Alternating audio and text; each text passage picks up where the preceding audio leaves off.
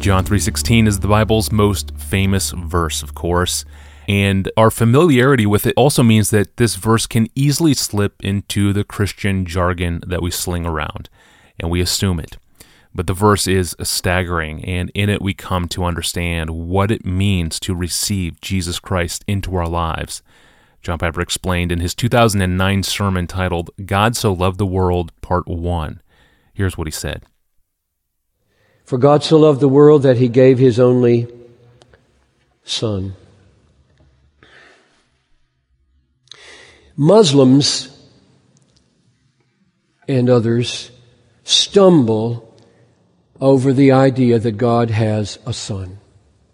So let me say a few things and perhaps say them in a way and specifically with verses so that you can help your friend who stumbles like that.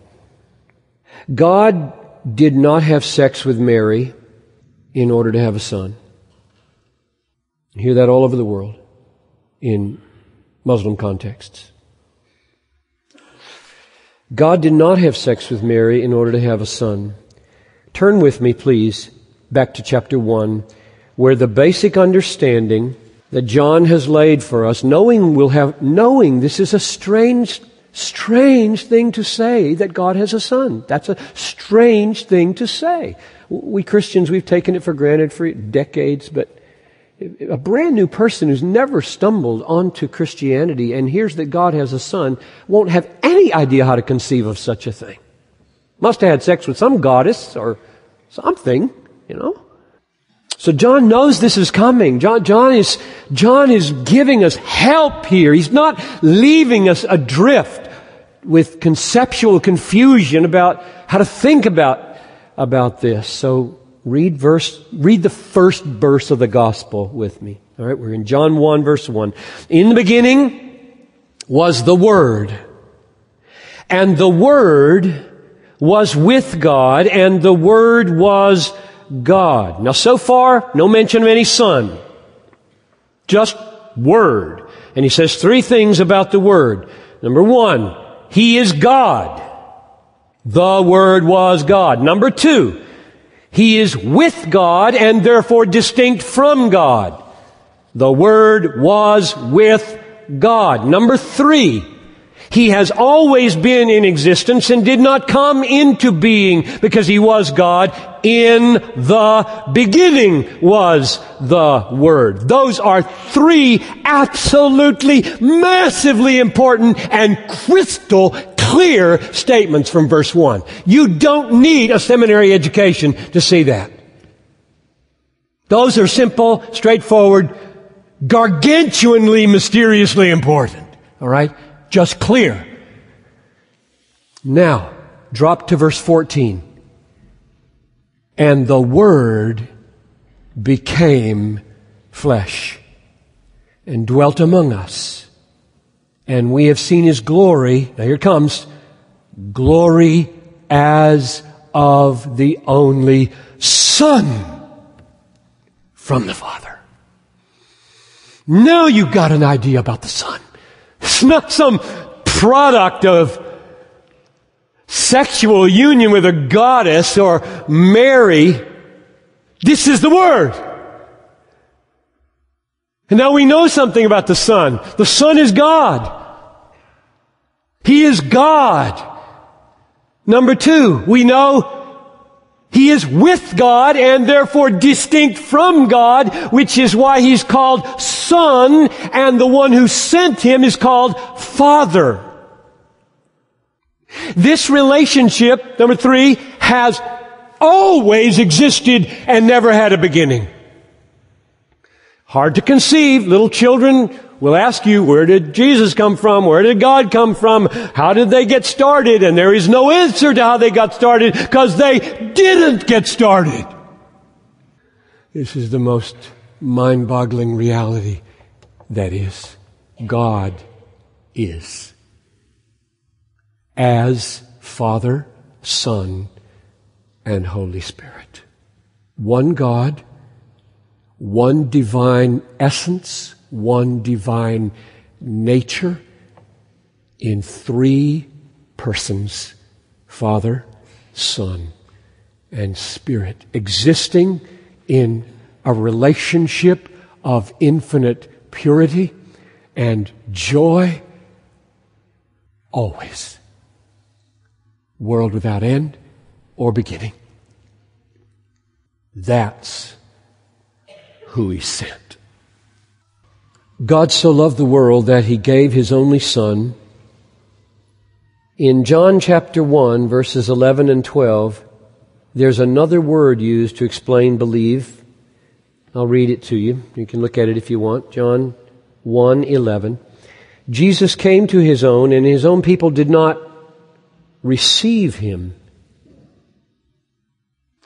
But to all who did receive him, that is, that is, comma, who believed in his name, you see the connection there?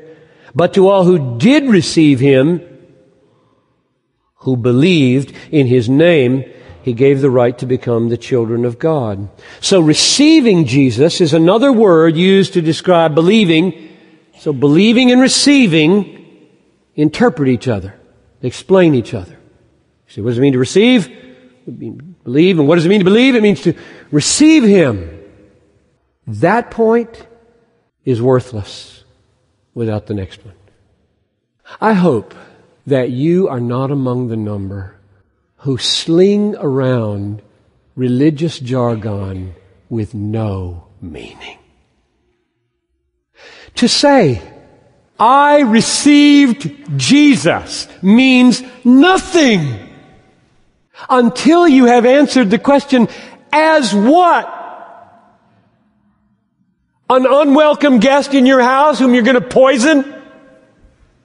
A person you had to let in because he wants to work on the furnace and you stick him down there and don't want to talk to him? There are all kinds of ways to receive Jesus that have zero effect on your eternity, except to make it worse. So the last point is, as what? Receive as what? And surely the answer to that question is receive him as what he is. Not what you think he is or what somebody told you he is or what you'd like him to be, but as what he is. I'll give you one. There are many verses that describe what he is. All of them almost. But here's one. John 6:35. Jesus says, "I am the bread of life. Whoever comes to me shall not hunger, and whoever believes in me shall never thirst. Whoever believes in me will never thirst. I'm bread. I'm I'm water. If you believe, you receive me as that. Bread for your soul. Water for your soul. You got thirsts? You got thirsts? you got thirsts. Your heart is a thirst factory. You wake up with thirst, you go to bed with thirst, you enter one thing after, you got thirsts. You all thirst for a thousand things. And Jesus says, I am the kind of being that if you would drink here, your thirst would be satisfied. All of them. Or I'm food, and if you eat here, you won't have that gnawing craving that's ruining your marriage. It's wrecking your sex life. It's making you greedy and dishonest at work, just controlled by these cravings and these longings because Jesus is bread. And when you received him as six year old, you received him as a ticket out of hell. You carry it in your back pocket, and frankly, when you sit down, it makes you uncomfortable. That's not saving, receiving. He's Christ, Son of God. Savior, wrath remover, sin forgiver, righteousness provider, soul satisfier, strengthener. Oh, what isn't He for us? all in all, Paul called him. When you believe, that's what you receive. And that means that the rest of life is growing up into that. Which means that receiving the gospel is the way you solve every problem in your life. Marriage problems and health problems and every other problem is, I need more. I need more. You're everything I need. And I, I got a lot yesterday. I'm tank empty today. So I'm back at the gospel fountain where the blood buys me everything, though I'm such a jerk. An incredible clip. This one comes from John Piper's sermon on May 3rd, 2009, titled God So Loved the World, Part 1. It was sent in to us by Jeff Mullen in Stuart, Florida. Jeff, this is exactly the kind of gold we're looking for. Thank you. Send us your favorite John Piper clips. Tell us the sermon name and when and where the clip occurs in the audio recording, and we will share it here on the podcast and give you credit for the find. And you can do that through our app or online at desiringgod.org forward slash ask Pastor John.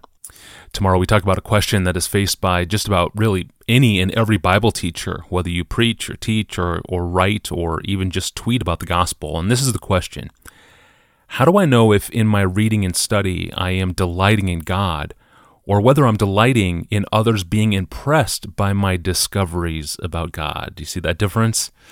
What a question. John Piper joins us tomorrow to explain. I'm your host, Tony Reinke. Thanks for listening to the Ask Pastor John podcast.